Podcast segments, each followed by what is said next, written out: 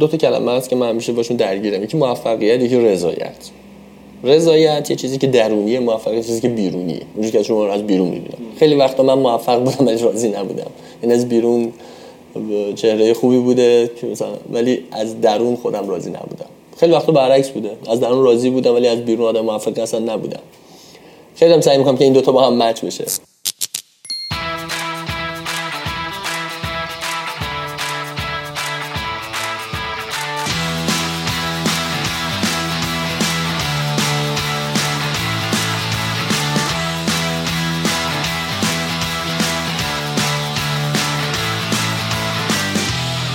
سلام من حامد جعفری هستم و این قسمت 22 پادکست دیالوگی که داریم بهش گوش می‌دید.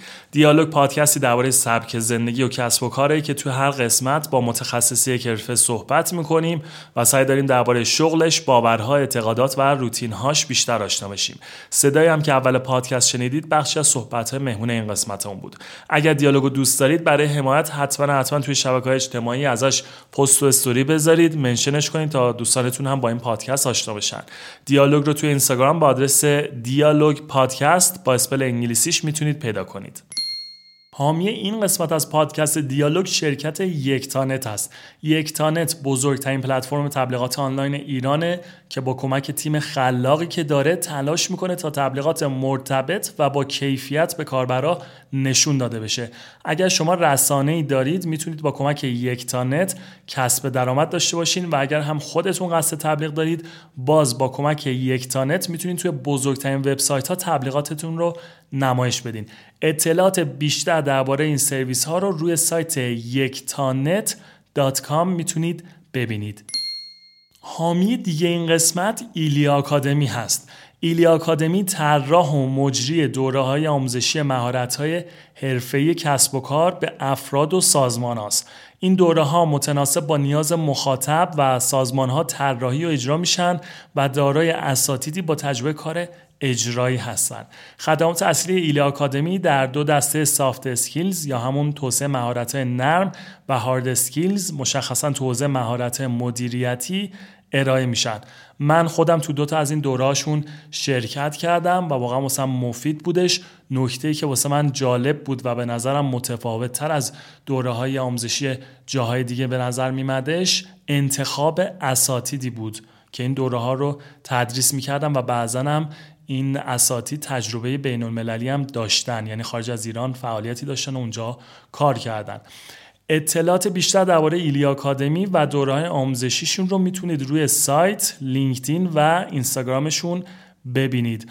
آدرس وبسایتشون هست ilia-academy.com با اسپل I L I A یعنی خط فاصله کوچیک آکادمی A C A D E M Y.com مهمان این قسمت اون آقای فرشاد مهدیزاده هستن آقای فرشاد مهدیزاده از خلاقترین معماران ایرانی هن که کاراشون در سطح جهانی شناخته شده. ایشون متولد سال 1360 در اصفهان هستند و کارشناسی ارشد معماریشون رو از مدرسه عالی معماری کاتالونیا اسپانیا دریافت کردند.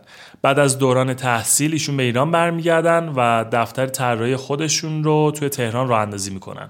از جمله پروژه آقای مهدیزاده و تیم خلاقی که دارن میشه به طراحی نمای مرکز تجاری شهر رویاها در اصفهان، برج مسکونی فرمانی تهران، معماری ساختمان اداری تجاری ترمه همدان، مرکز تجاری نمکابرود و بازطراحی پروژه چشم تهران در خیابان شریعتی اشاره کرد. جالبه بدونید که توی این پادکست با آقای مهدیزاده درباره پروژه خارج از کشورشون هم صحبت کردیم مثل معماری یک هتل توی تانزانیا و تفاوت کار در اونجا. به طور کل توی این گپ و گفتی که داشتیم درباره علاقه و ورود به کار معماری روش الهام گرفتن برای طراحی ها مفهوم معماری ایرانی دلیل اجرای پروژه خاص توی ایران روی آوردن به معماری مدرن رویکرد آموزشی متفاوت اعتقادات و باورها و خیلی خیلی موارد دیگه صحبت کردیم. همونجور هم که می‌دونین مهمونای دیالوگ توی حرفهای مختلف فعالیت می‌کنن و این قصد پادکست هم با اینکه درباره معماری هم فکر می‌کنم واسه هر کسی توی هر حوزه کاری این صحبت ها می‌تونه مفید باشه و تاثیرگذار. و کمک کنه که هر کدوم از ما توی توسعه آینده شهرمون به نحوی تاثیرگذار باشیم. امیدوارم از شنیدن این قسمت لذت ببرید. بشنویم مصاحبه با آقای فرشاد مهدیزاده رو.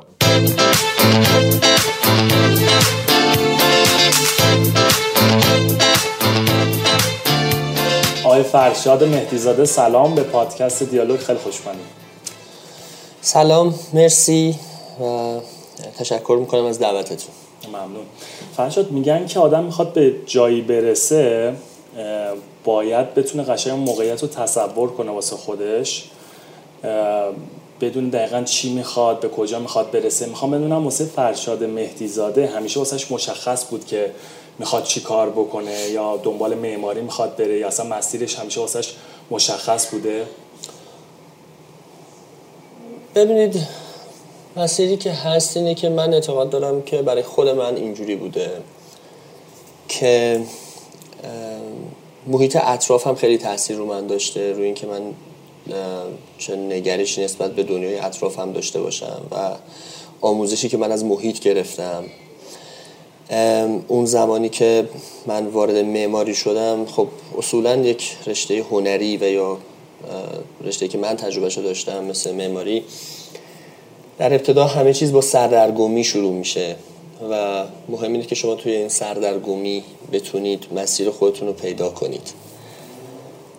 این مسئله بود که روش هایی که من سعی می‌کردم سردرگمی ها رو برای خودم کنار بزنم خیلی بیشترین بیشترین چالش من تو اصولا توی زندگی چی بود؟ چطور تونستین سردرگمی رو کنار بزنید ببینید اینکه من ببینم از کی به معماری علاقه دارم. به هر حال من به نسبت چیزی که اون اولایی که می‌خواستم تحصیل معماری رو شروع کنم تصمیم گرفتم در این رشته امتحان بدم. و زمانی که وارد معماری شدم مدتی گذشت تا من تونستم یواشاش بفهمم معماری چیه اصلا. چیزیش که برای من جذاب بود اینه که خیلی شبیه بازی ها و کودکانه من بود شبیه بچگی من بود. این برام خیلی جذاب بود. یعنی چی؟ از بیشتر توضیح میدیم برای من خیلی جذاب بود. چون من بازی هایی که توی بچگی انتخاب می‌کردم اصولا هیچ اسباب بازی خاصی رو دوست نداشتم. بعد یکی دو تا اسباب بازی رو انتخاب می‌کردم و یک اسباب بازی مثلا با یک function خاص رو من با اون function خاص اون اسباب بازی بازی نمی‌کردم. سعی می‌کردم function ش رو تغییر بدم. و بعضی وقتا یکی دو تا بازی رو با هم دیگه ترکیب می‌کردم. و وقتی که توی معماری دیدم که میشه این کار رو کرد و من معماری به مسابقه یک بازی می‌دیدم. در ابتدایی که زمانی که داشتم دانشجویی می‌کردم و مسئله پروسه طراحی من به مسابقه یک بازی می‌دیدم. هنوزم همین بازی رو انجام میدم و هنوزم برام جذابیتش به بازی کردن با مماریه. و حالا اینکه اسباب بازی های شما و اون ابزاری که شما باش بازی می‌کنید قطعا عوض میشه. و اینش بود که برای من جذاب بود. اینکه بدونم به کجا قراره برم اگر قرار بود بدونم که به کجا می‌خوام برم قطعا اینقدر برام جذاب نبود. و هر لحظه یک چیزی رو برای من از آینده می ساخت و هر بازی یک شاید یک نمی‌تونم بگم هدف ولی یک دنیایی برای من باز می‌کرد که من برای کشف کردن اون دنیا پیش می‌رفتم یعنی می‌رفتم که اون دنیا رو بخوام کشف کنم. حمایت خانواده هم همیشه داشتین؟ یعنی خانواده چی فکر می‌کردن در اینکه سراغ معماری بخواین برین؟ خانواده در اینکه من در خانواده با تحصیلات کاملا خیلی دور از معماری زندگی کردم خیلی درک روشنی از این نوع بازی کردن من اصولا نداشتن. و به دلیل اینکه من خیلی شاگرد زرنگم هیچ وقت نبودم در دبیرستان و اینا همیشه من براشون یک آدم شاید نمی‌دونم تنبل ناموفق یا هر چیز اینجوری به حساب می اومدم. ولی برای خودم تنها چیزی که باعث می شد که من برم جلو و تو این رشته کندو کاف کنم فقط جذابیت کاری بود که در اون لحظه ازش لذت می بردم. به لحاظ اینکه جلوم رو نگیرن خب نه. و به لحاظ اینکه خانواده بخوان به من کمک کنن که من تحصیل کنم و کندوکاف کنم همچنان ساپورت می‌کردن منو. ولی به دلیل اینکه دقیقا اون کاری که من می‌خوام بکنم رو اصولا درک خیلی خاصی از هم دیگه نداشتیم. کلا حالا خیلی هم میگن کسی می‌خواد وارد حوزه معماری بشه یه مقدار اون اوایل کارش خیلی سخته. اینه که کسی بخواد پیدا بشه بخواد اون پروژه رو حالا واسش سرمایه گذاری بکنه. می‌خوام خانواده‌ام تونستم مثلا توی مراحل اولیه به شما کمک بکنن. حمایت مالی هم تونستین از خانواده داشته باشین. کلا چجوری اگه کسی می‌خواد وارد این حوزه بشه باید یه سرمایه داشته باشه چون خیلی درباره معماری صحبت می‌کنیم همچین ذهنیتی دارن که نیاز به سرمایه بالایی هست. نه الزامن به نظر من روش های مختلفی برای هر کسی وجود داره. یک نفر ممکنه از طریق به لحاظ صورت روتین اولین پروژه ها از طریق آشنایان به شما به یک معمار واگذار میشه. ولی الزاما نیاز به سرمایه زیاد نیست. بلکه من اولین پروژه‌ای که انجام دادم از طریق دوستانم بود. که یک دوستی داشتم که می‌خواست یک snack bar خیلی ساده ای رو انجام بده. به مساحت هفت متر مربع توی اصفهان.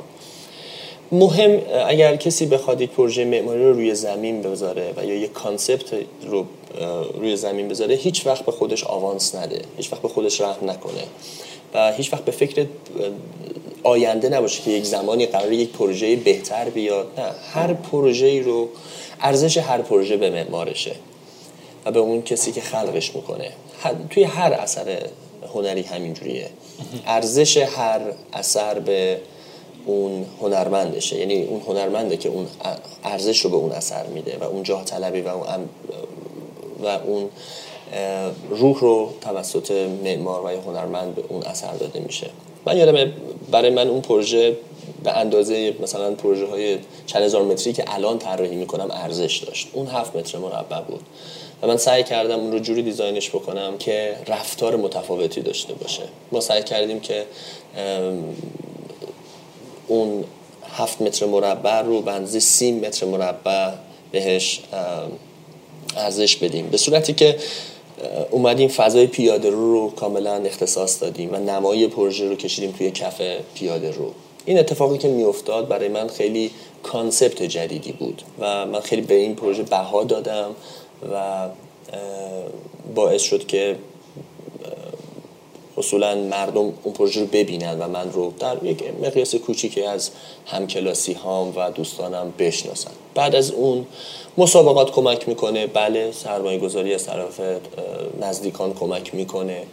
ولی این درصد بخش کوچیکی از کار هست. چون وقتی اون سرمایه گذاری انجام میشه و تموم میشه ولی بعد اون سرمایه گذاری ارزش داشته باشه محصول شما که بعد بره و به پروژه های دیگه ختم بشه.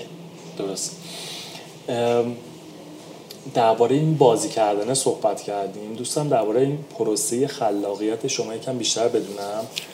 چه کاری می‌کنین؟ چجوری میشه که مثلا یه ایده تو ذهنتون ایجاد میشه؟ این طرح اینجوری ببرم جلو؟ چون معمولا هم کار نوع جدیدی هستش. این پروسه خلاقیت دقیقا به چه شکل واسه شما؟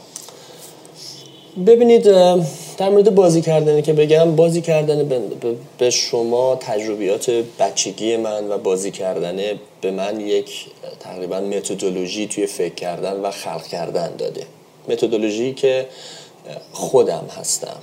یعنی هیچ چیزی نیست که من بخوام اون رو به صورت آکادمیک آموزش دیده باشم. قطعا آکادمی به شما آموزش آموزش آکادمیک قطعا خیلی تاثیر زیادی داره. چارچوب میده بیشتر به شما. بیشتر به شما خیلی باید یاد بده که چجور از خودتون یاد بگیرید.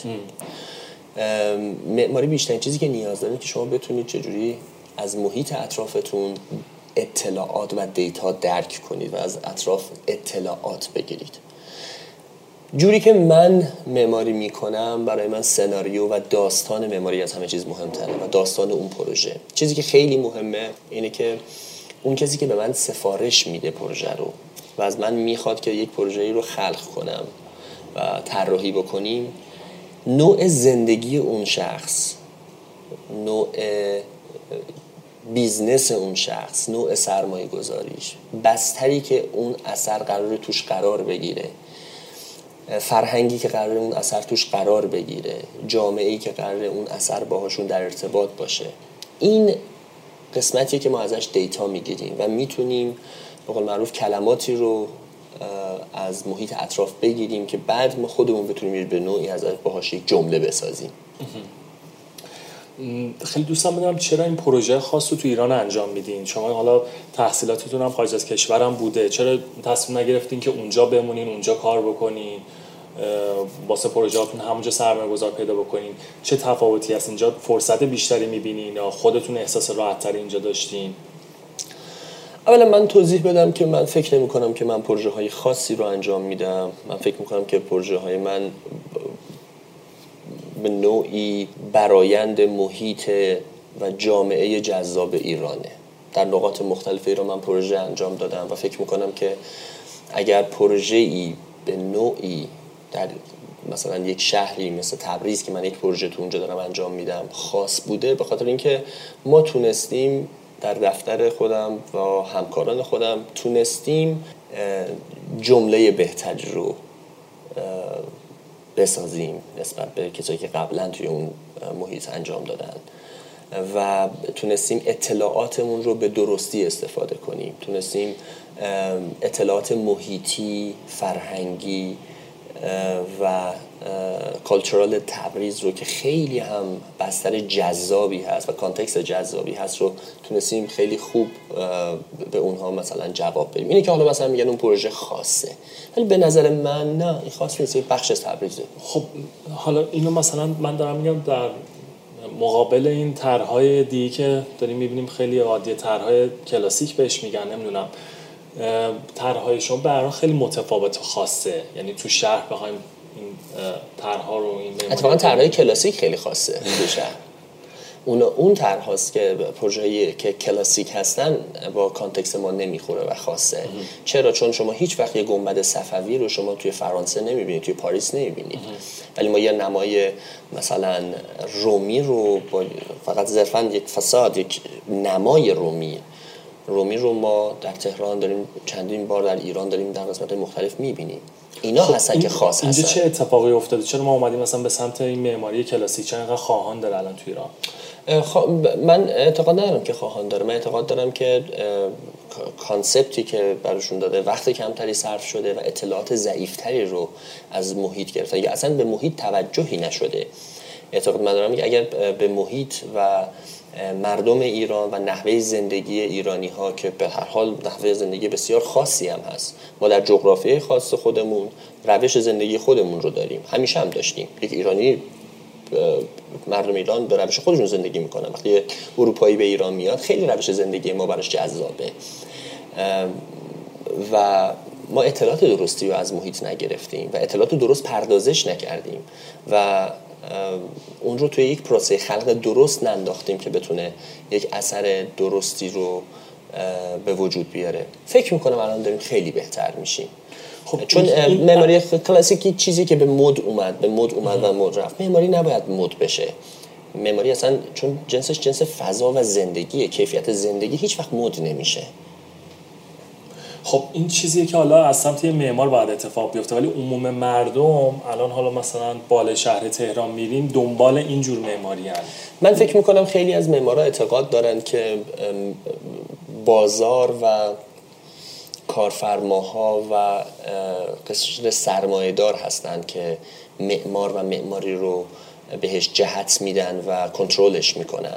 من کاملا اعتقادم به برعکسه. من کاملا اعتقاد دارم که این وظیفه معمارها بوده که کانسپت های درستی رو به شهر و به کارفرماها و سرمایه گذارها تزریق کنن و بهشون نشون بدن.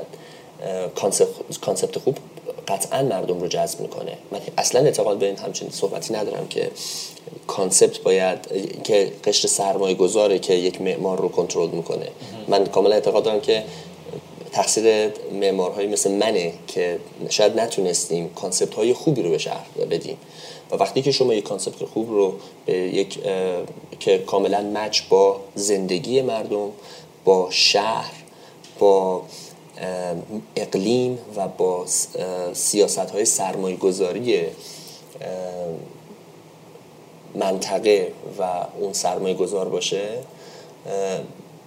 concept هایی رو که بدین که پاسخگوی تمام اینها باشه قطعا مورد پذیرش قرار گرفته میشه. اینکه بتونید از کانسپت دفاع کنید. درسته. هزینه این کارها مقدار بیشتری از پروژه دیگه یعنی متفاوت تری می‌خوام بدونم که خب ما معمولا این طرحها رو توی بالا شهر می‌بینیم جایی که حالا یه قشر شاید خاصتری ولی شاید تو جنوب تهران اینو نبینیم یا تو هر شهرستانی این چیزا نبینیم. می‌خوام این چیزا مخصوص قشر خاصیه یا همه می‌تونن این چیزا داشته باشن برای هزینه مناسب من اعتقاد دارم من توی شهرهای مختلف ایران مثل شهرهایی که مثل سبزوار مثل آبادان مثل همدان البته همدان بیس خیلی قوی در قبل از انقلاب داشته که توسط دولت ساپورت می شده مثل معماری بی‌نظیری که استاد هممون سیهون انجام داده.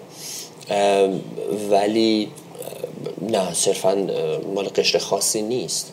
شما معماری اتفاقا به نظر من اخشار مختلف با درآمدهای مختلف هر کس زندگی جذاب خودش رو داره هر کس زندگیش برای خودش جذابه.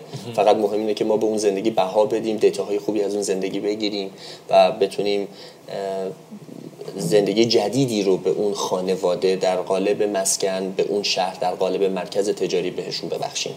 نه صرفا مال قشر خاصی نیست. من تو خیلی جا کار کردم که اصولا پروژه در شهر صرفا ثروتمندی هم نبوده. یه مورد دیگه حالا من خیلی این زیاد شنیدم. میگن معماری ایرانی معماری ایرانی اینجوری اونجوری. چیزی که من تو ذهنم میاد خونه مادر بزرگ پدر بزرگامونه یه حوزی اون وسط بوده یه اتاقایی حالا اطراف اون حیات بوده. تعریف معماری ایرانی الان دقیقا چیه؟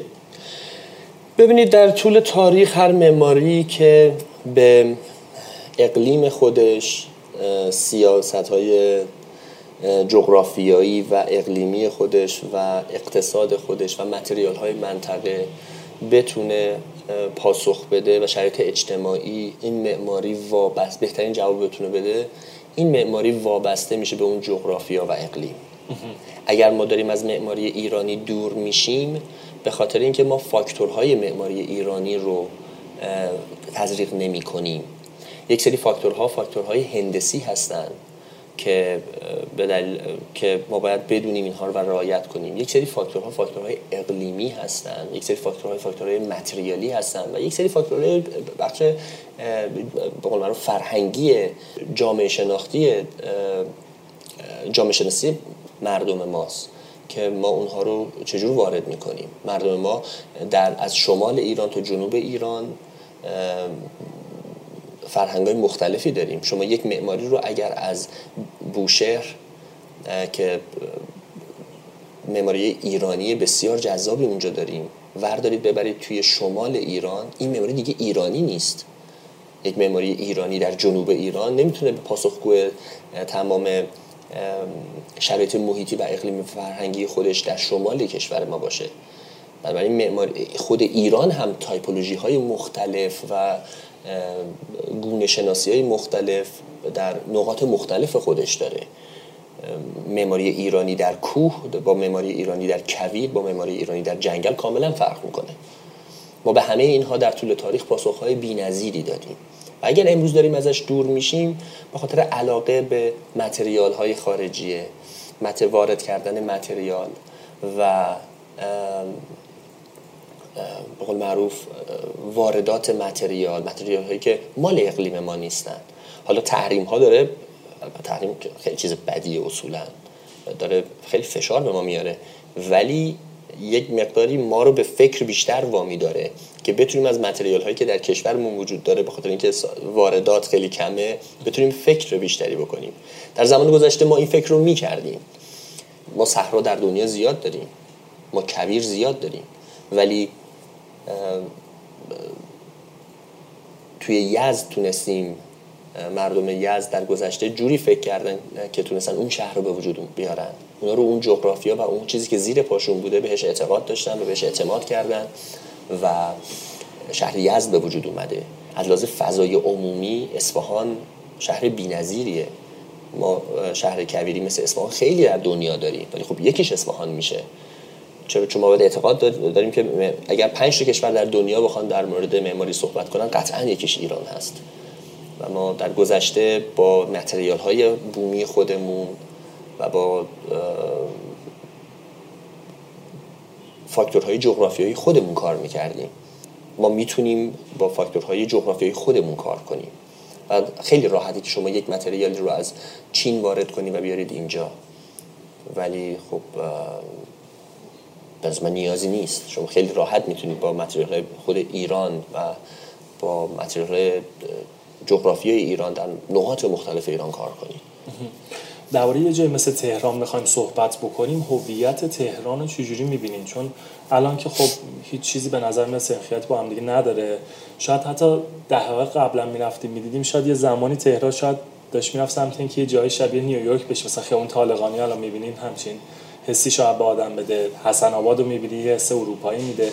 تهران به نظرتون ایدالش باید چه جور شهری باشه؟ چه جوری هویت خودش می‌تونه الان دوباره پیدا بکنه؟ ببینید شهر تهران اصولا هویت هر شهر به نظر من از دیدگاه من وابسته به جغرافیای اونه. جغرافیای ایران جغرافی هویت تهران با هویت یزد هر ساختاری که بخواد روی بستری به نام تهران قرار بگیره با بستری به نام یزد فرق می‌کنه. چرا؟ چون تهران در کوهپایه قرار گرفته. تهران کوه داره ولی یزد مثلا نداره. و تهران دره داره. ما باید به این فاکتورهای طبیعی بها بدیم که از لحاظ دید منظر منظر فرهنگی و از لحاظ توپوگرافی ما به این توپوگرافی و این ریخت تهران اهمیت بدیم و بهش بها بدیم. مردمی که در تهران راه میرن به شیب عادت دارن. شما در تهران وقتی راه میرید شیب رو زیر پای خودتون ناچارید که احساس کنید. ناچارید که باهاش کنار بیاید. مردمی که توی یزد زندگی می‌کنن تصوری از شیب ندارن. شاید تصوری از پله در فضاهای شهری نداشته باشن. این دو گونه مختلف معماری به وجود میاد. دو سیرکولاسیون دو ساختار مختلف برای زندگی به وجود میاد. ولی ما عینا در حال حاضر داریم همون قوانینی رو که برای شهرسازی در تهران استفاده می‌کنیم داریم اینها رو تزریق به شهرهای دیگه هم می‌کنیم. این اینها قابل این قوانینی که ما که حالا از طریق شهرداری یا هر جایی که وارد شهر ما میشه پاسخگو به شهرهای مختلف نیست. هر شهر باید قوانین شهرداری خودش و قوانین طراحی خودش رو اصولا داشته باشه. اصلا اصولا از طریق, از طریق معمار باید استراتژی های طراحی و ایده پردازی های وابسته به جو اون جغرافیا رو داشته باشه. مثلا تهران هویتش کوهشه هویتش دره هاشه و ما که هنوز هم مردم تهران میان و برای تفریح به این دره ها میرن. به این کوه پناه می‌برن. در حقیقت تهران از یک سر حرکت سرمایه‌داری داره میره که به سمت کوه بره کوه بخوره. ولی به نظر من architect باید در سمت کوه وایسه و بیاد اون ژن کوه رو به تهران تزریق کنه. این مسئله مهمه. ما در چرا ما باید در تهران فقط در کوه پایه های خودمون فقط در کوه خودمون در تجریش در دربند یا درکه فقط فرهنگ پیاده روی داشته باشیم؟ این فرهنگ پیاده روی می‌تونه به تمام تهران تزریق بشه. ما هر چقدر اتوبان زیاد کنیم ماشین زیاد میشه.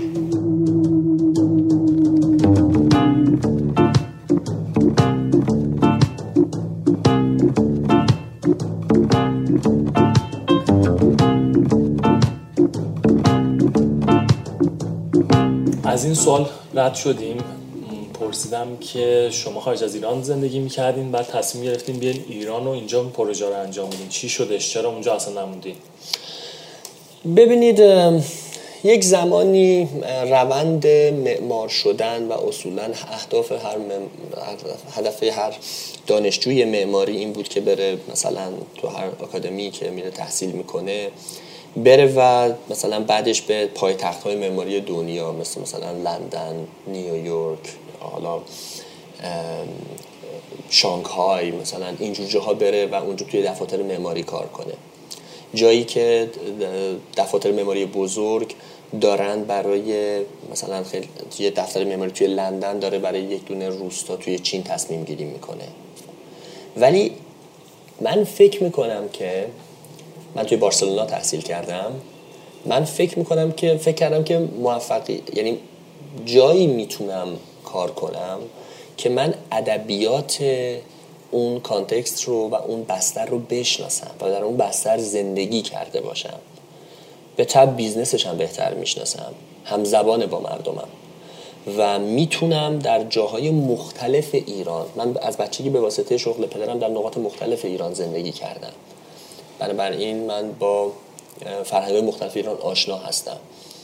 و به واسطه این آشناییم که از بچگی بوده می‌تونستم با فرهنگ مختلف تو ایران کار کنم. به همون مقیاس در مقیاس بین الملل هم بهترین جایی که من می‌تونم اونجا کار کنم ایران بود. به نظر من یه آکادمی معماری آکادمی نیست که بیاد به شما یک روشی رو برای طراحی یاد بده. یه آکادمی موفق در دنیا جاییه که به شما یاد بده که معماری رو با لحجه خودتون بتونید تلفظ کنید. و من نمیگم که حتما رفتم و در مدرسه که درس خوندم در بارسلونا این رو به من یاد داده که من بتونم در ایران یعنی با معماری ایرانی همه جا تو ذهن من بوده. یعنی معماری که از متعلق به مردم ایرانی من می‌تونستم برای مردم ایران خیلی خوب معماری کنم. الان که ایران فعال هستین پروژه هایی هستش که از اون بر بگیرین کاری که اون بر دارین انجام میدین کشور دیگه؟ بله من دو تا پروژه داشتم که یک دونش در مسابقات زیادی شرکت کردیم ولی پروژه‌ای که به مرحله مثلا طراحی تا نزدیک اجرا بره یک پروژه در برلین داشتم که برای اون پروژه من چندین سفر کردم رفتم اونجا محیط رو بشناسم. و پروژه در دست طراحی داریم که در آفریقا هست و برای من خیلی جذاب بود این پروژه بخاطر اینکه من باید می‌رفتم اونجا با فرهنگ آفریقایی آشنا می‌شدم. بالای سه چهار تا سفر اول پروژه رفتم و تونستم اونجا مردم رو بشناسم. کجا؟ آفریقا توی زنگبار در تانزانیا. برای من آفریقا خیلی جذاب بود. چون گونه چون نوع زندگی خیلی متفاوته اونجا. و باز هم روشی که ما اونجا معماری می‌کردیم می‌کنیم الان خیلی جالب شده که اصلا پروسه خلقش کاملا متفاوته و پروسه ساختش کاملا باید متفاوت باشه. چه تفاوتی داره؟ بخاطر اینکه ما توی معماری خیلی وقتا احساس می‌کنیم که باید مثل بازیکن عمل کنیم. ولی شما توی آفریقا باید مثل یک مربی عمل کنید. یعنی استراتژی برش داشته باشیم و مردم بومی رو کاملا در ساخت و در ساخت پروژه در مراحل ساختش حتما باید دخیلشون بکنیم. و همچنین زمانی که پروژه به بهره برداری می‌رسه باید مردم آفریقا جزئی از بدنه پروژه شما باشن. این یک هتله و ما ایده ای که داشتیم اینه که هتل کاملا رو به دهکده ها باز باشه. و کاملا به قول معروف حل بشن توی هم دیگه. این نوع این فرهنگ طراحی به نظر من یک فرهنگیه که از فرهنگ شاید بتونم بگم من از فرهنگ معماری ایرانی آریه گرفتم و بردم اونجا دارم باش معماری می‌کنم. این پروژه ها از همین مسابقاتی که بهش می‌رسین و حالا برنده میشین بعد اجراش می‌کنین؟ این پروژه خیر. این پروژه صرفا از طریق پیج شخصی خودم و سایت من. رسد شده و یک کارفرمای اروپایی که می‌خواست سرمایه گذاری در تانزانیا بکنه به ما سفارش داده یه سوالی که شنونده برنامه دارن حالا تو زمینه کاری مختلف اینه که حالا ما داریم تو ایران کار می‌کنیم می‌خوایم کارمون شناخته شده بشه و بتونیم از اون پروژه بگیریم. می‌خوام بدونم حالا بچه‌ای که افرادی که حالا معماری دارن کار می‌کنن چی جوری می‌تونن روی این قضیه کار بکنن؟ حالا روی self branding شون هستش روی promote کردن کارشون هست شرکت تو مسابقات هستش. چی جوری این ترکیب این کارا؟ چی جوریه که آدم برسونه به اینکه بتونه از اون پروژه بگیره؟ حتما نیازی نیست که از اون کسی پروژه بگیره. من هم مثلا هدفی ندارم که بخوام از اون پروژه بگیرم.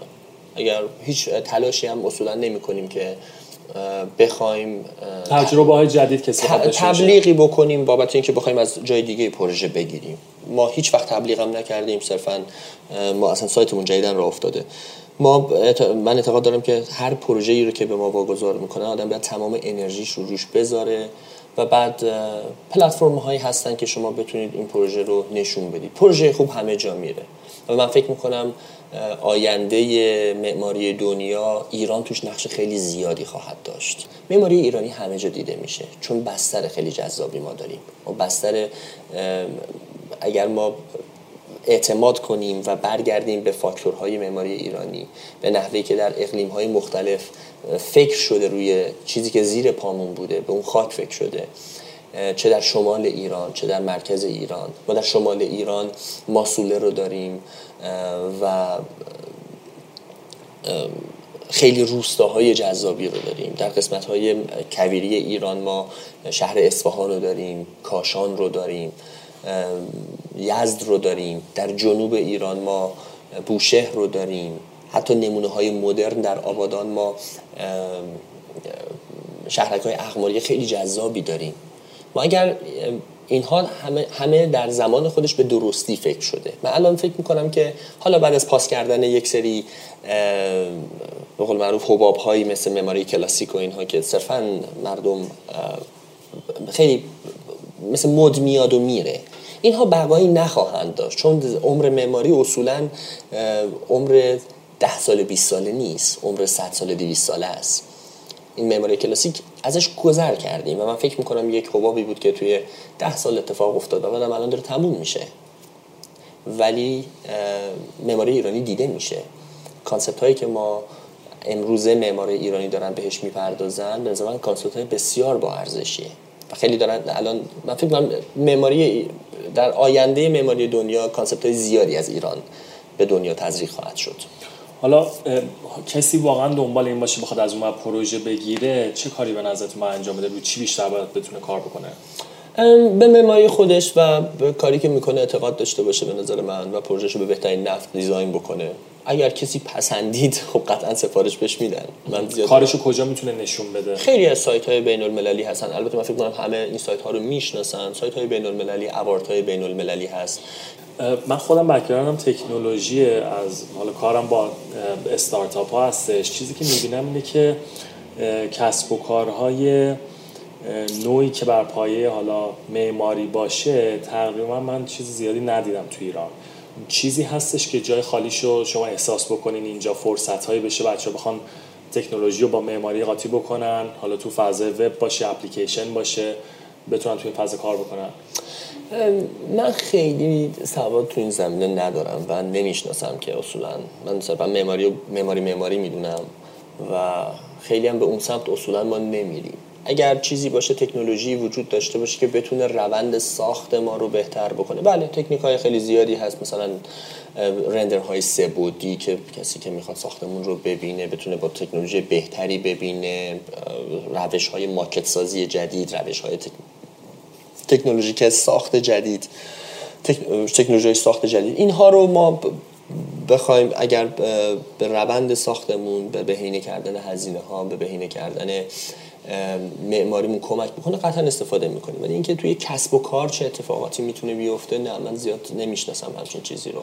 شاید خیلی فکر می‌کنن که ما مثلا نمی‌دونم با یک روش business ی خاصی داریم معماری کنیم نه اصلا اینجوری نیست. صرفا کاری که می‌کنیم سعی می‌کنیم همون پروژه‌ای که دستمون میدن رو سعی می‌کنیم به بهترین نحو design بکنیم و بعد هم اگر جایی فرصتی باشه نشون بدیم lecture ی بدیم و خود پروژه جایگاه خودش رو پیدا می‌کنه.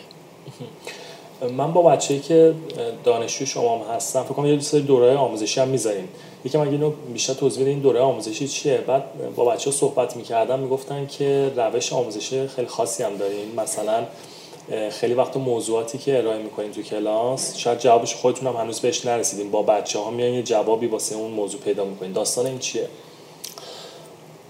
اصولا توی تمام دوره های معماری که من تدریس کردم از استرالیا گرفته تا آمریکای مرکزی تا اروپا و ایران جاهایی که من تدریس کردم چیزی رو تدریس کردم که بلد نیستم. یعنی اصلا تدریس کردم من باید یه انگیزه داشته باشم برای اینکه بخوام تدریس کنم. هدف اول اینکه برای من خیلی تحقیقاتی حساب میشه که من چیزهایی رو دنبالش میرم که خودم اطلاعی ندارم و صرفا متدولوژی تحقیق رو من بلدم. و این روش تقریبا از سال اولین تحصیل تدریس بین المللی که من شروع کردم سال 2011 بود که در کوستاریکا شروع کردم. این از اونجا این متدولوژی بر من به وجود اومد که چجوری یاد بگیرم تحقیق کنم. و این متدولوژی مرتب داره عوض میشه. قطعا من اونجا منتظر میمونم تا از دانشجوام چیزی یاد بگیرم. و این هیچ انگیزه برای تدریس ندارم. و اعتقاد دارم که دانشجوها بهترین محقق ها هستن. و صرفا می‌تونم روند تحقیق رو کنترل بکنم. این یک مطلب. مطلب دوم اینه که به عنوان پرورش یک معمار بیشترین چیزی رو که من اعتقاد دارم که من معماری رو نمی‌تونم تدریس کنم به کسی. من می‌تونم به یه نفر یاد بدم که چجوری یاد بگیره. چرا؟ چون معماری پروسه تحصیلش اصولا با یک کورس دو کورس یک سال دو سال ده سال نیست. باید یاد بگیرن که چجوری از خودشون یاد بگیرن و چجوری یاد بگیرن که خودشون و شخصیت خودشون رو در پروژه ها تزریق کنن.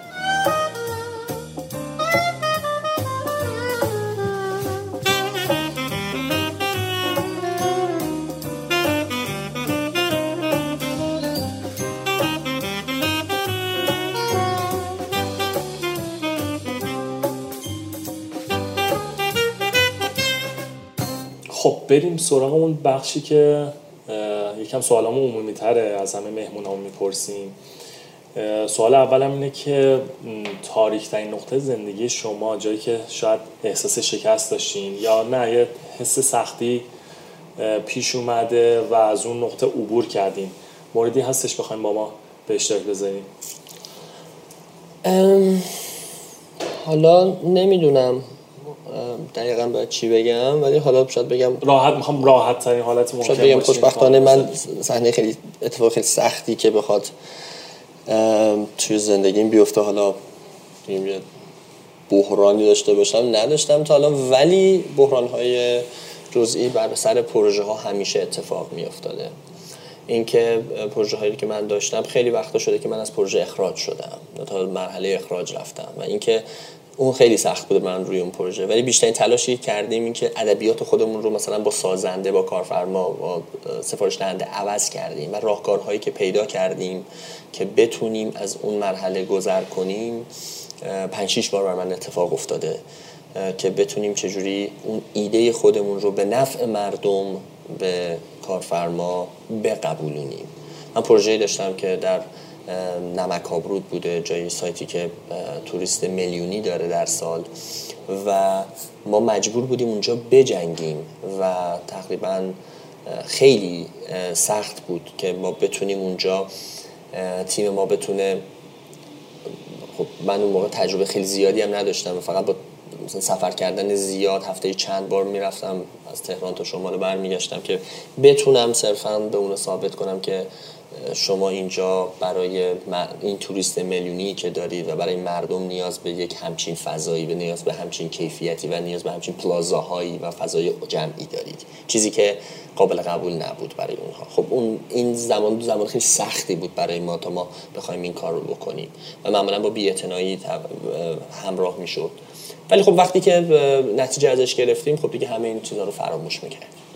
مگه قبل از شروع پروژه کامل در جریان اینا قرار نمی‌گیره کارفرما؟ چه اتفاقی میفته وسط مسیر یه دفعه به شما میگه که نه من دیگه نمی‌خوام با شما کار ادامه بدم؟ خیلی وقتا یک اتفاقی که میفته میگن نه. این نه اگر ما به اون آره خودمون اعتقاد داشته باشیم روش وای میسیم. و اینقدر وایسادیم تا اینکه بتونیم ثابت کنیم که ما درست میگیم.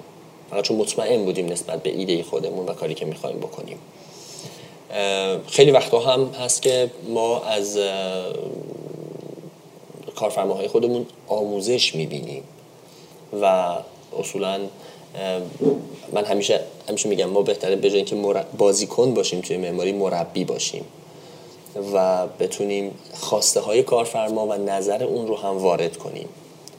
قطعا کسایی که سفارش میدن به یک معمار ایده هایی دارن ولی حالا اینکه این ایده رو ما چجوری بتونیم آنالیز کنیم این اطلاعات رو از اونها بگیریم آنالیز کنیم پردازش کنیم و دوباره به خودشون بدیم.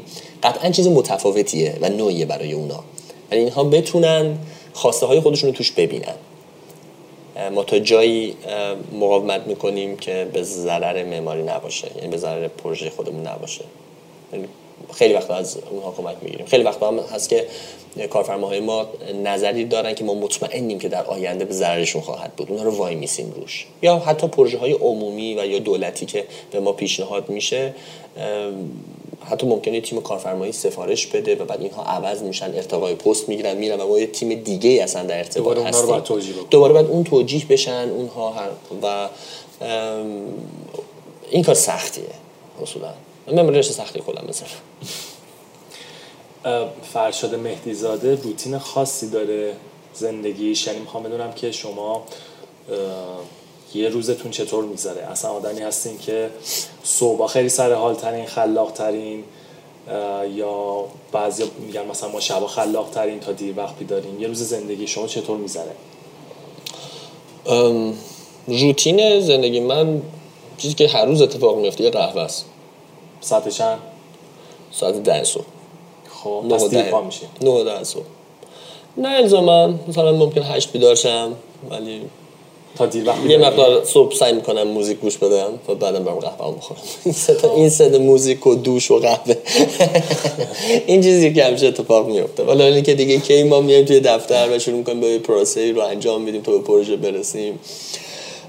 نه که بگم صبح حالا آدم مغزش بازتره یا اینکه شب بازتره رو دقیقا نمی‌تونم بگم. همه جوره بوده. مثلا طراحی که معمولا چه موقع از روز هستش؟ شبا مثلا یه ایده می‌رسه آخ الان این چیز خوبیه یه اسکچ مثلا خیلی وقت هست که مثلا در مورد ببینید اصلا در اینجوری نیست. اینجوریه برای ما که خب ما در یک تیم طراحی می‌کنیم.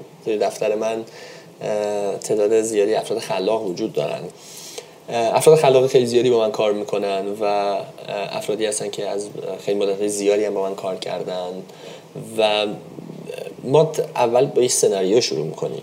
این سناریو که همون data ها و اطلاعات اولیه که از سایت کارفرما و خود پروژه business میاد و بعد دغدغه های خودمون این سناریو خلق میشه و بعد این سناریو یک داستانی براش روش گذاشته میشه. این داستان خیلی داستان مهمیه داستان داستان چیه؟ مثلا فرض کنید که برای پروژه‌ای که توی سبزوار داشتیم داستان زندگی یک خانواده بود که چرا چجوری قرار با هم دیگه زندگی بکنن. این خیلی برای ما جذاب بود و این یک سناریو میشه که در کدوم طبقه چجوری زندگی کنن چجوری همدیگه رو ببینن چجوری وقتی یه نفر میاد خونه چجوری ببیننش. این حالا دیگه خیلی بعد الان صوتیه. صحبت ما من خیلی سعی می‌کنم که چجوری میشه این رو تصور کرد. نیاز به یه دایگرام و بقول معروف چیز تصویری داره. ولی این داستان توی دفتر ما هست تا زمانی که پروژه خلق میشه و بخواد به برای اولین بار مثلا به اون کارفرما نشون داده بشه. بله ممکن من شب مثلا فرض کنید دارم غذا می‌خورم و یک چیزی به ذهنم می‌رسه که می‌تونه این سناریو رو تقویت کنه. حتی ممکنه الان که خب اینترنت نداریم ولی من voice می‌ذارم مثلا برای گروه طراحی یا گروهی که داریم. voice می‌ذارم و میگم که من هم چیزی به ذهنم رسید. یا مثلا توی یه پروژه خیلی جالبی که من داشتم که توی ییلاق تهران بود که توی منطقه دماوند تهران بود. اولین سوالی که ما از اون شخصی که می‌خواد تو اون ویلاز یک ویلاس که می‌خواد زندگی کنه اولین سوالی که ازش پرسیدیم که آیا تو می‌خوای زندگی تهرانت یه بار دیگه اونجا تکرار شه یا نیاز به یک زندگی متفاوت در خارج از شهر تهران داری؟ خب گفت من یک زندگی متفاوت می‌خوام. و اتفاقی که ما داشتیم اینه که یک عالم باغ بودن که با دیوار جدا می‌شدن. و این دیوارها اولین چیزی که وجود داشت بر من این دیوارها اهمیت پیدا کرد. ما دیدیم که چقدر جالبه که ما به جای اینکه بیایم یک کوشک رو وسط یک باغ بذاریم ما بیایم این دیوار رو فعالش بکنیم. و ایده ما این میشه سناریوی پروژه این میشه داستان پروژه که یک دیواریه که قرار تبدیل به یک ویلا بشه. همون دیوار دور یک باغ. این ایده اصولا خیلی ایرانیه. ما با ساختارهای حیات مرکزی در ایران خیلی زیاد داشتیم. در ما سعی کردیم این کار رو به عنوان یک داستان برای اون ویلا در نظر بگیریم. این داستان حالا میره دیگه سکچ میشه و مثل یک خمیری که ما ورزش میدیم این رو ورزش دادیم تا بتونیم داستان رو قسمت های مختلفش سکانس های مختلفش رو طراحی بکنیم. بدین صورت. کتاب های خاصی هستش که خیلی رو شما تاثیر گذاشته دوست داشتید اینا رو؟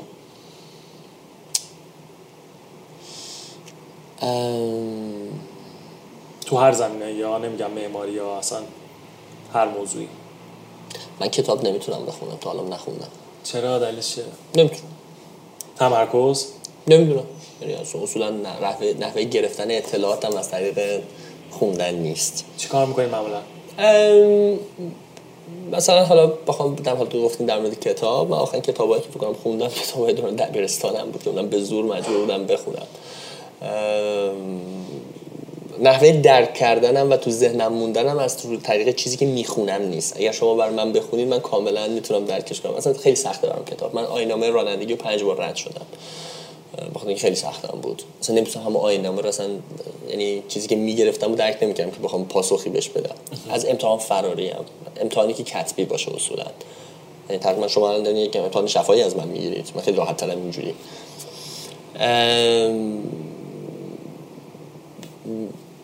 نمی‌دونم ولی فکر می‌کنم بیشتر می‌تونم بشنوم و می‌تونم ببینم. می‌تونم لمس کنم.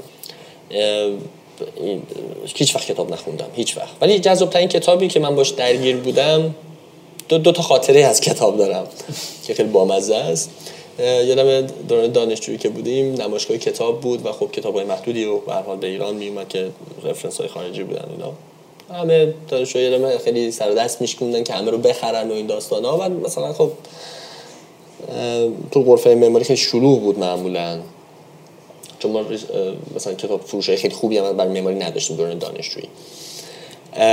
یادم من خب دیدم خیلی ازدهامه چون من از ازدهام خیلی نمی‌تونم یعنی فاصله ای باید همیشه باید دور برم باشه. ذره سختم بود. من رفتم غرفه بغلی که غرفه نمایشگاه بین‌المللی قسمت کتابای خارجی بود. و یه قسمتی بود که یه دونه کتاب بود من ورق می‌زنم در مورد حشرات بود.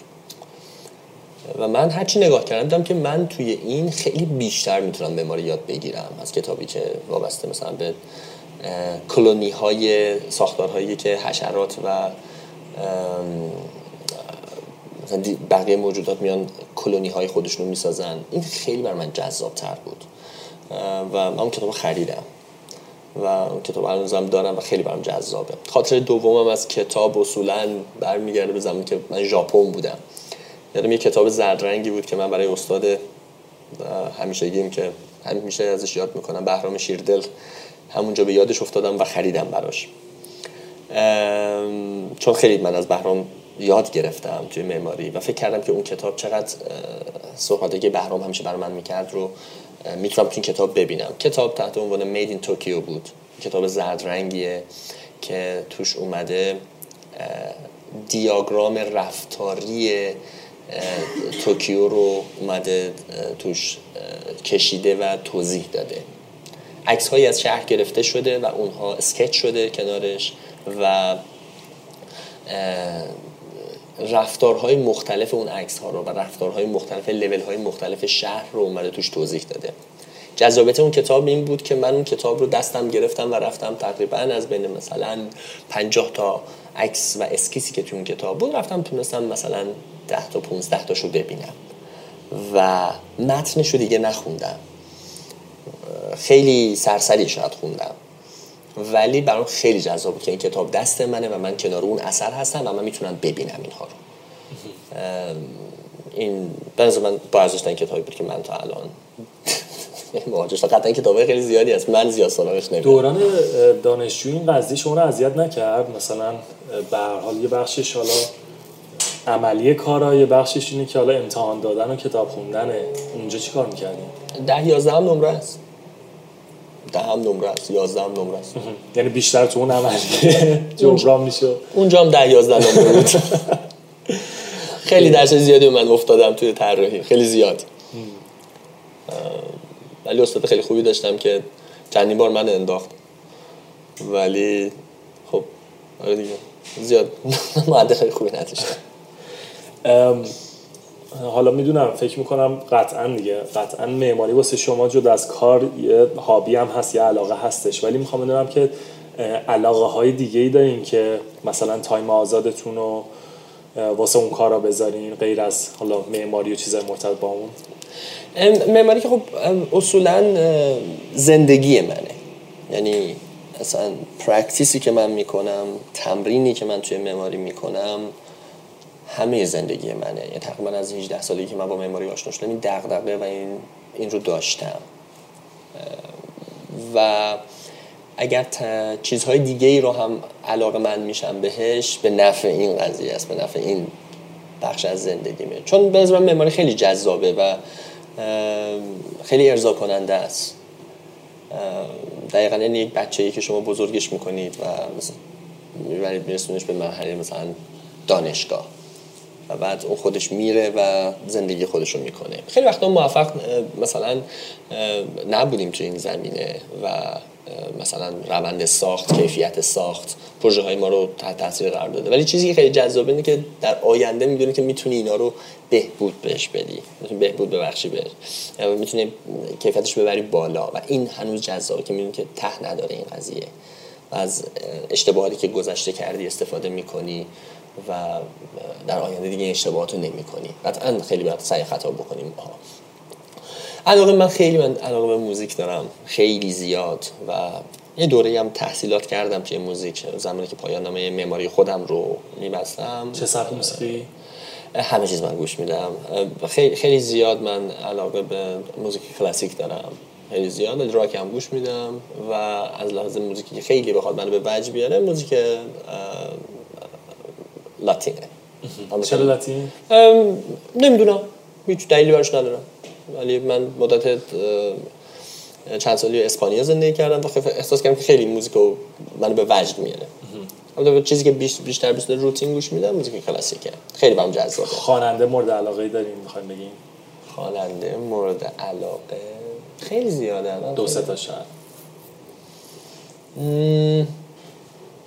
من یکی از کسایی که خیلی دوست دارم و خیلی برام جذابه فکر کنم اسمش یادم بندر عباس کیه؟ بندر عباس. آره. که سوهل نفیسی خیلی از اصلا رو نخونده. آها. فرموش کردم. خیلی من تو ضعیفم یادم میره. بله من من خواننده که خیلی دوستش دارم امی وان هاوسه خیلی ازش خوشم میاد. یعنی فکر کنم چون شعرش موزیکش کاملا با خود زندگیش درگیر بوده. یعنی خودش بوده.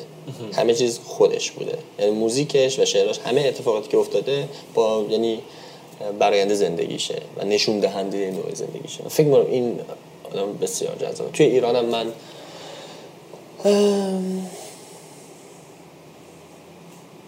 همون شخص تو موزیک مال بندر بس اون خیلی دوست دارم کاش. اسمش نمیاد اوکی. وقتی کلمه موفقیت رو میشنوین یاد چه چیزی یا چه کسی میفتین موفقیت. موفقیت خیلی چیزی موفق... موفقیت اصلا واسه شما چیه؟ نمی‌دونم. ببین موفقیت دو تا, دو تا کلمه هست که من همیشه باشون درگیرم. یکی موفقیت یکی رضایت. رضایت یه چیزی که درونیه موفقیت چیزی که بیرونیه. اونجوری که شما از بیرون می‌بینم. خیلی وقتا من موفق بودم ولی راضی نبودم. این یعنی از بیرون چهره خوبی بوده مثلا ولی از درون خودم راضی نبودم. خیلی وقتا برعکس بوده. از درون راضی بودم ولی از بیرون آدم موفق اصلا نبودم. خیلی هم سعی می‌کنم که این دوتا با هم مچ بشه. ولی یکی از افرادی که خیلی در زندگی من تاثیر گذاشت از نوع زندگیش نوع کلاس کاریش اصلا معمار بوده شخصی بود به نام پزشک هستن ایشون و پدر همسر سابق بنده هستن. به نام محمود اشرفی. ایشون جراح اطفال هستن و من بیشترین چیزی که یاد گرفتم تو زندگیم از به عنوان یک آدم آکادمیک آدم زحمتکش یا آدم خلاق هر چیزی که شما اسمشو می‌خواین بذارید توی این آدم جمع میشه و ایشون اصلا رشته پزشکی خونده. فردی که می‌تونه بیشترین چیز رو برای ایران بیاره بیشترین علم رو برای ایران بیاره و بیشترین اصولا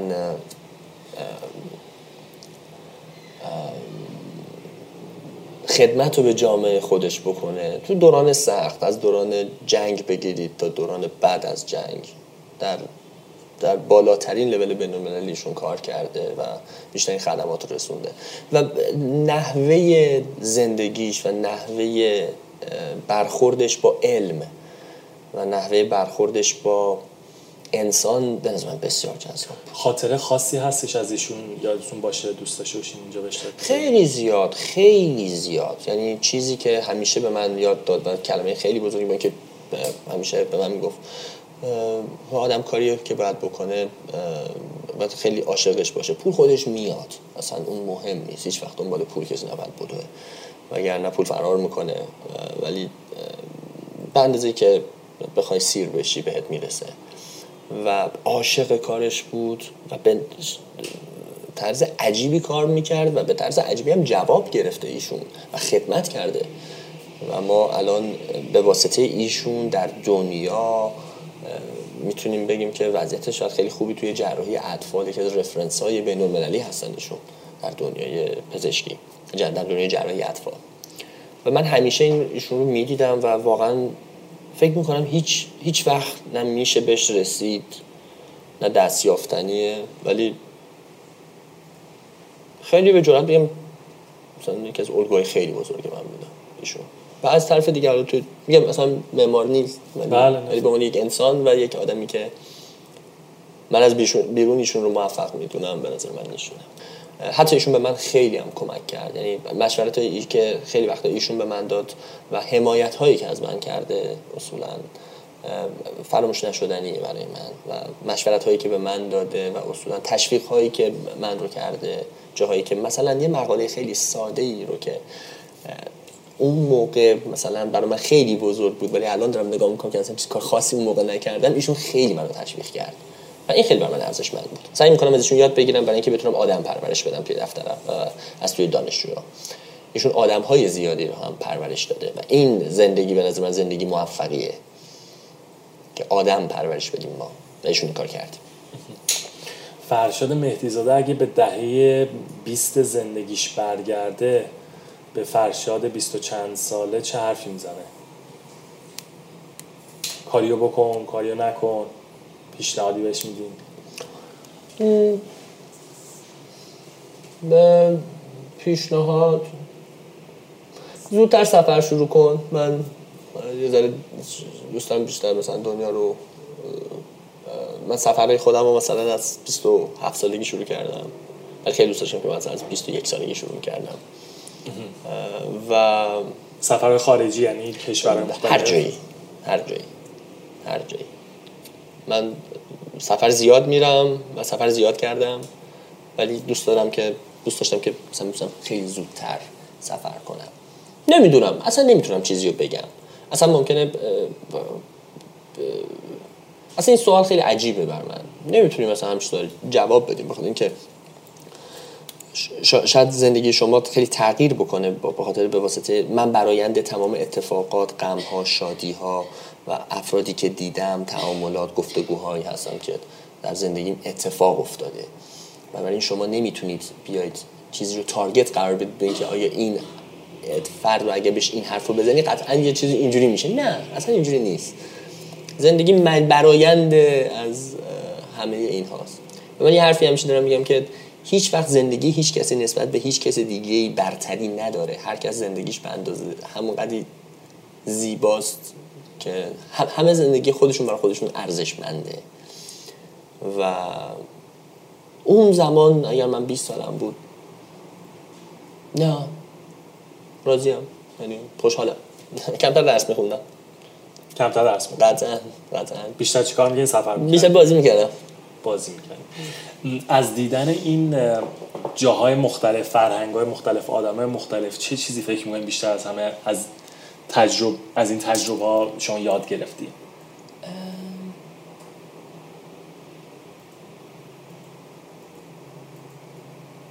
خیلی زیاده. من خیلی راحت نمی‌تونم در مورد این مسئله صحبت کنم.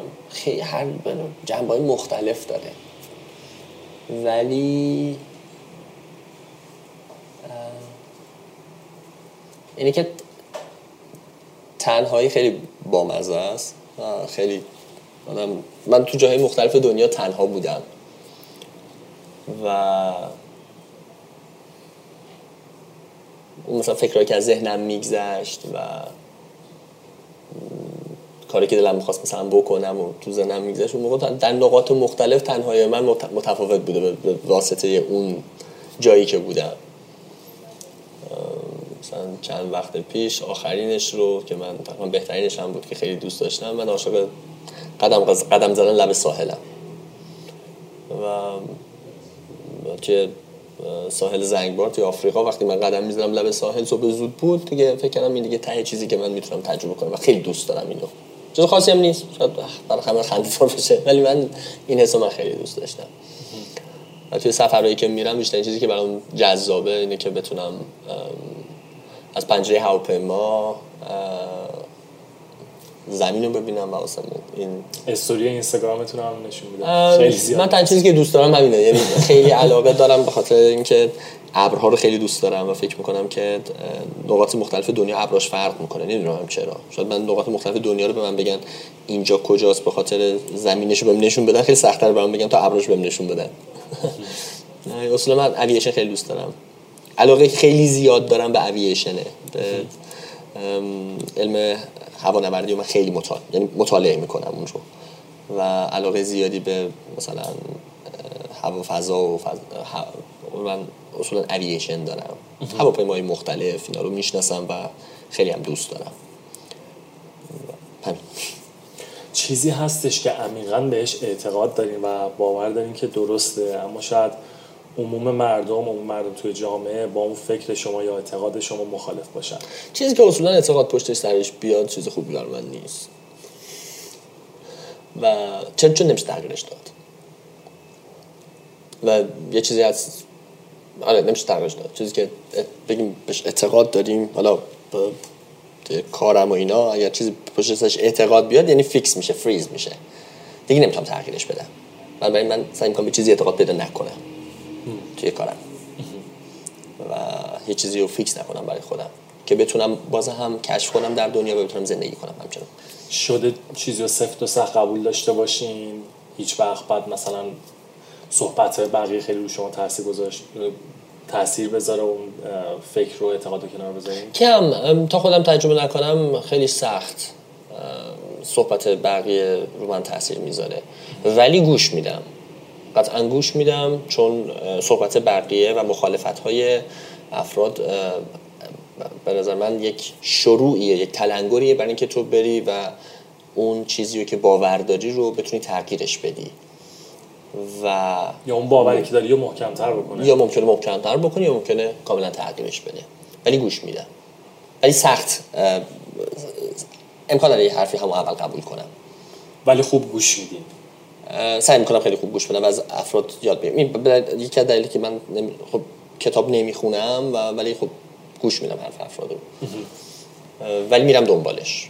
خیلی وقت یک نفر یک چیزی میگه ولی من میرم دنبالش. بعضی وقت سال هم طول می‌کشه. یکی از افرادی که میگم خیلی سوالات خوبی رو تو ذهن من مطرح می‌کرد مثلا برنامه شیردل بود. شاید یه حرفی می‌زد و من مثلا چهار سال با این حرف فکر می‌کردم تا بعد بهش برسم. و معمولا جذابیت حرف بهرام اینه که تغییر میده.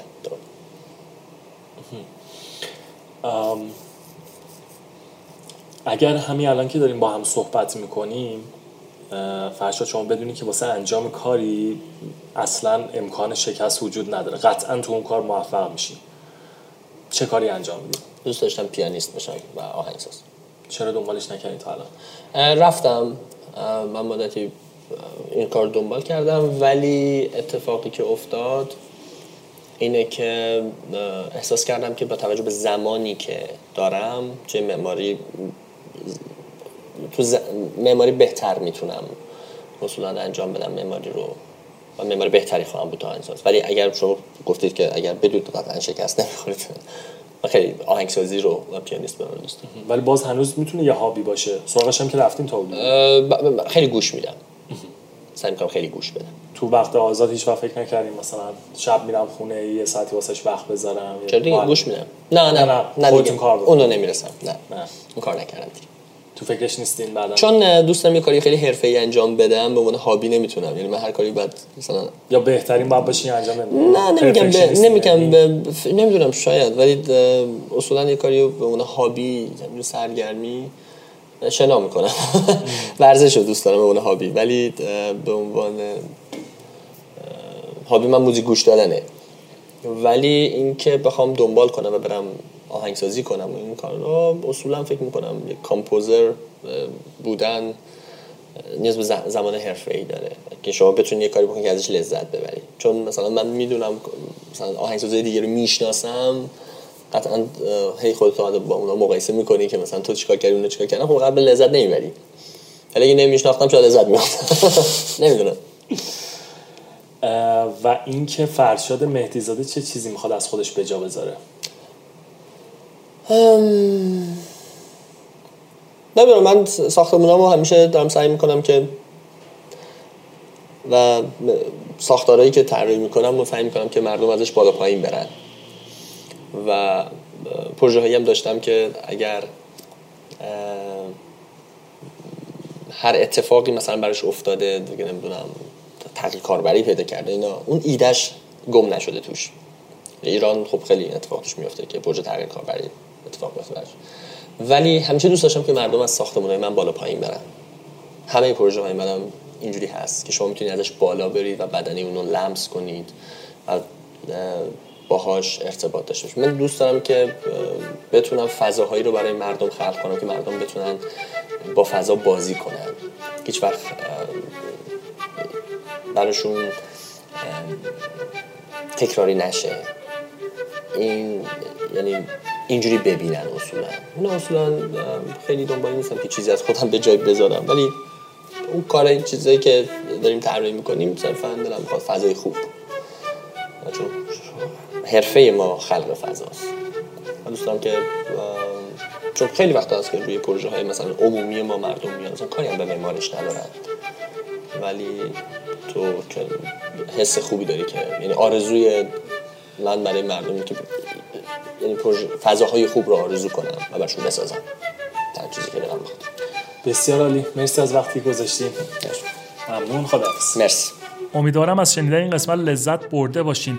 مثل همیشه اگر دوست دارید با من در ارتباط باشید می‌تونید توی اینستاگرام و توییتر با آدرس حامد جیف من رو دنبال بکنید. آدرس ایمیلم هم هست contact at تشکر می‌کنم از حامیان دیالوگ شرکت یکتانت بزرگترین پلتفرم تبلیغات آنلاین ایران. اطلاعات بیشتر درباره فعالیت هاشون رو روی وبسایت یکتانت.com می‌تونید ببینید. همچنین ممنونم از ایلیا آکادمی برگزار کننده دوره آموزشی متنوع.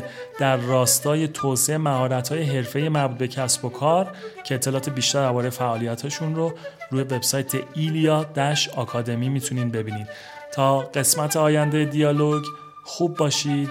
خدا نگهدار.